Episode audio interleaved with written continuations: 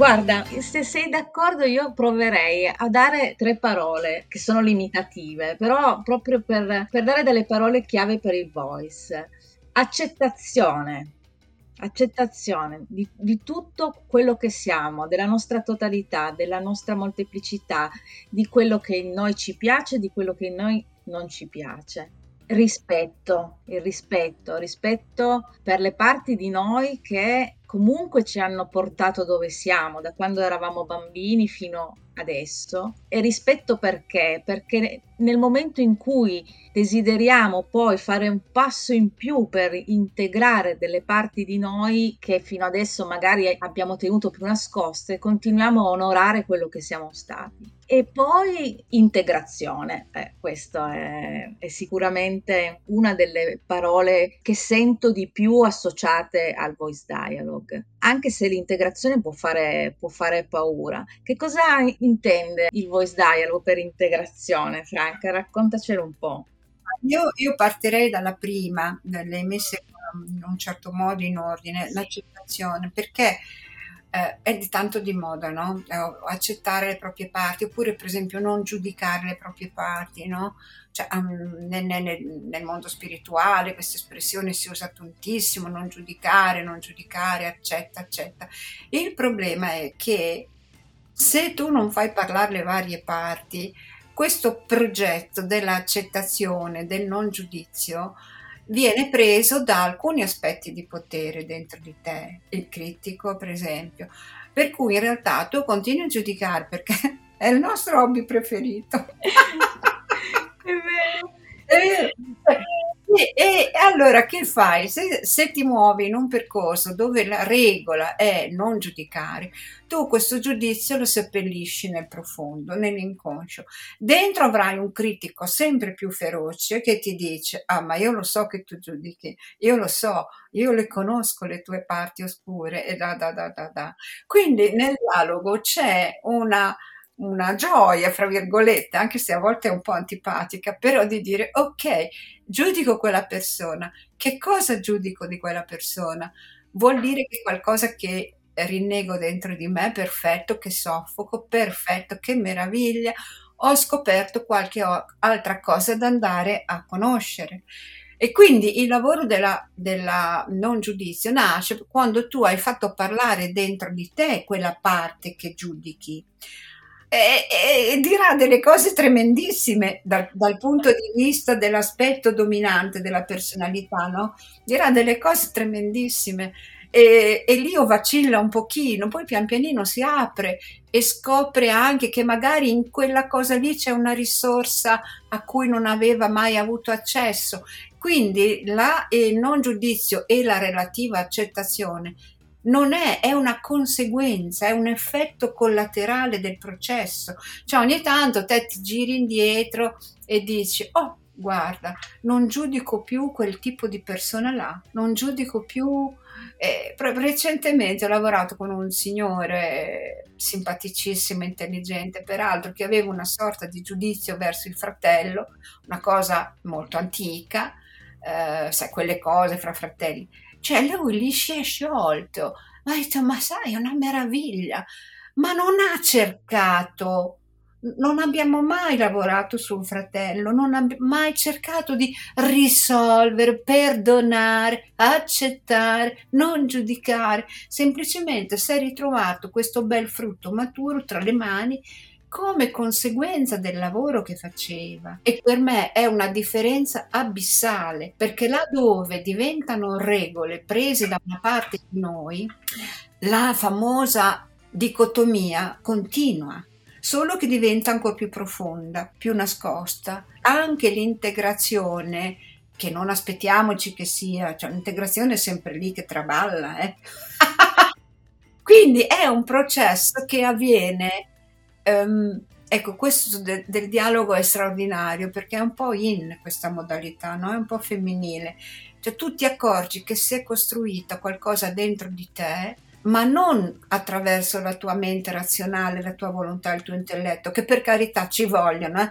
perché per intervistare il sé gli sono, diciamo semplici, ci vuole una bella testa, una bella intelligenza anche per lavorare con le parti, ok? Però gli effetti sono uh, collaterali. Eh, io di questo non mi stanco di, di apprezzarlo perché nel momento in cui lo vuoi, ma cosa fai? Quando vuoi una cosa, stringi la mano attorno a quella cosa lì, eh? non la molli. E, e, se hai la mano stretta, come fa a entrare l'altra parte? Tu stringi la mano attorno, non giudicare, non giudicare, stringi la mano attorno a quella roba lì. Come fai veramente ad aprirla? Ecco che qui il rispetto è fondamentale come rispetto delle proprie emozioni e del proprio sentire e anche di quello dell'altro, ma anche questo è un effetto. Ecco Franca, mi viene, mentre parlavi mi veniva in mente di, di, come noi, noi counselor dobbiamo essere molto attenti quando parliamo di cosa facciamo. No? Quindi ci insegnano, una delle cose che ci insegnano è di eh, strecciare sul fatto che noi si lavora sulle relazioni, ok? E è vero, ma in quello che, che, hai detto e che io condivido profondamente, ma come si lavora sulle relazioni se non lavori su te stesso? Cioè la, il lavoro sulla relazione è un effetto collaterale su come riesci a lavorare su di te. Hai ragione, è il, il, dialogo è relazionale, ma la prima cosa su cui lavora è la relazione interna. Cioè il dialogo interno è un modo, e quindi il separarsi dalla parte, il creare una distanza interiore con le varie parti, perché è solo la distanza no, che ti permette di vedere qualcosa o qualcuno. Se, se, se una parte tua ti è appiccicata, tu pensi di essere lei, no? io sono questa cosa qui, eh, non puoi fare un dialogo, mm, fai, fai, un monologo tutto il giorno, abbiamo un dialogo interno, hanno calcolato che almeno ci sono 50, tra i 50 e i 60 mila pensieri al giorno che ci facciamo dentro lo facciamo dicendo io, io sono stanca, io dovrei fare quello. Se invece sentissimo l'aspetto relazionale interno di quella parte che mi incoraggia, di quell'altra che mi, che mi deprime, di quell'altra che è piena di gioia, di que- e cominciassimo a poter avere degli strumenti, perché poi come sai nella scuola si creano anche strumenti per poi fare parte del lavoro anche in, da soli, non sempre nella presenza di un counselor.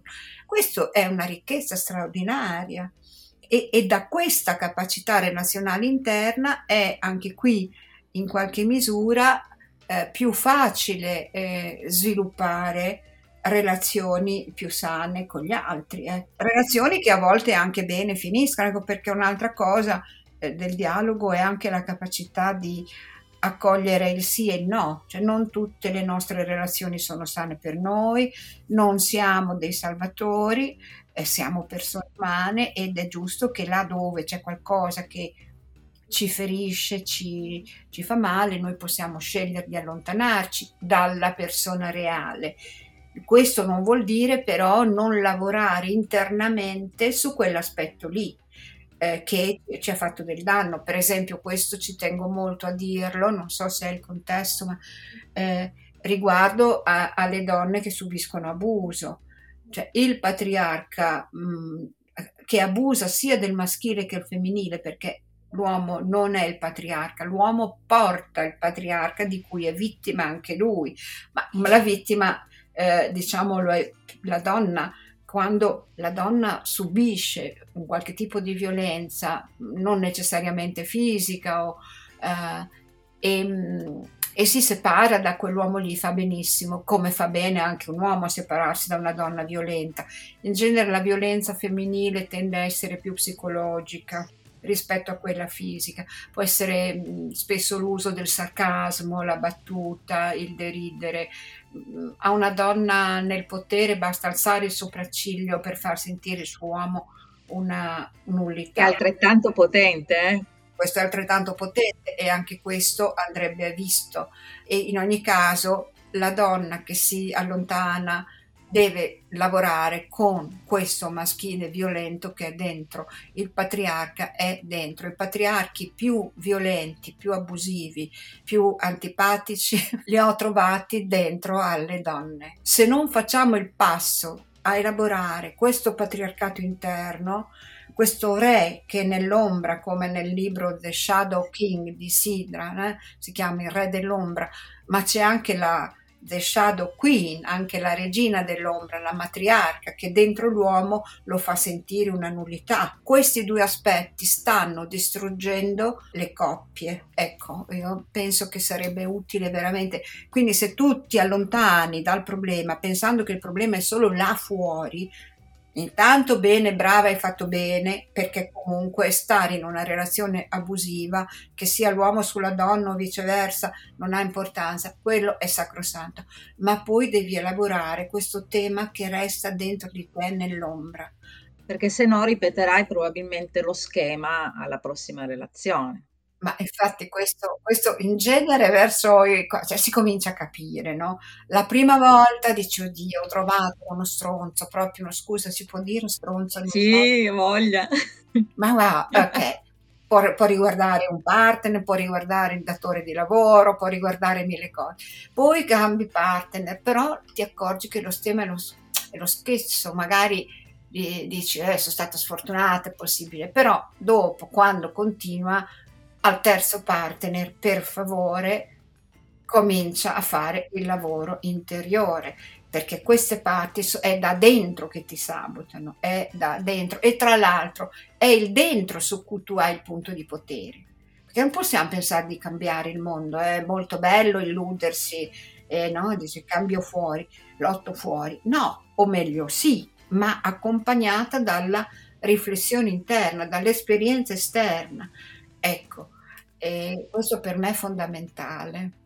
Tra tutte le, le, parti che mi vengono in mente, quella del, del, patriarca e della matriarca, sono le più difficili su cui lavorare perché sono, spesso sono radicate così profondamente perché arrivano da schemi generazionali, sono transgenerazionali. E qual è secondo, secondo te, per la tua esperienza, il modo migliore per, per cominciare a fare un, un, lavoro su queste parti? Ma intanto prendere responsabilità che sono dentro, che sono costrutti culturali, cioè il patriarcato ma hanno 5.000 anni e non è che sono degli zuccherini sono cambiati e, e stanno danneggiando sia l'uomo che la donna quando sono distorti perché nella realtà queste energie sono energie di potere che in grado giusto ci possono aiutare. Quindi il primo punto è rendersi consapevoli che la lotta non è fuori, o meglio non è solo fuori, non è là, ma è dentro. Ok? eh, sono energie peraltro di cui abbiamo bisogno in grado giusto perché non esistono energie sbagliate, cioè la distorsione è figlia del finire nell'inconscio, è, figlio, è figlia dell'essere in una gabbia. Qualunque energia, quando può emergere, eh, letteralmente si trasforma, nel senso che comincia a mostrare i suoi aspetti sani, i suoi aspetti anche di sostegno.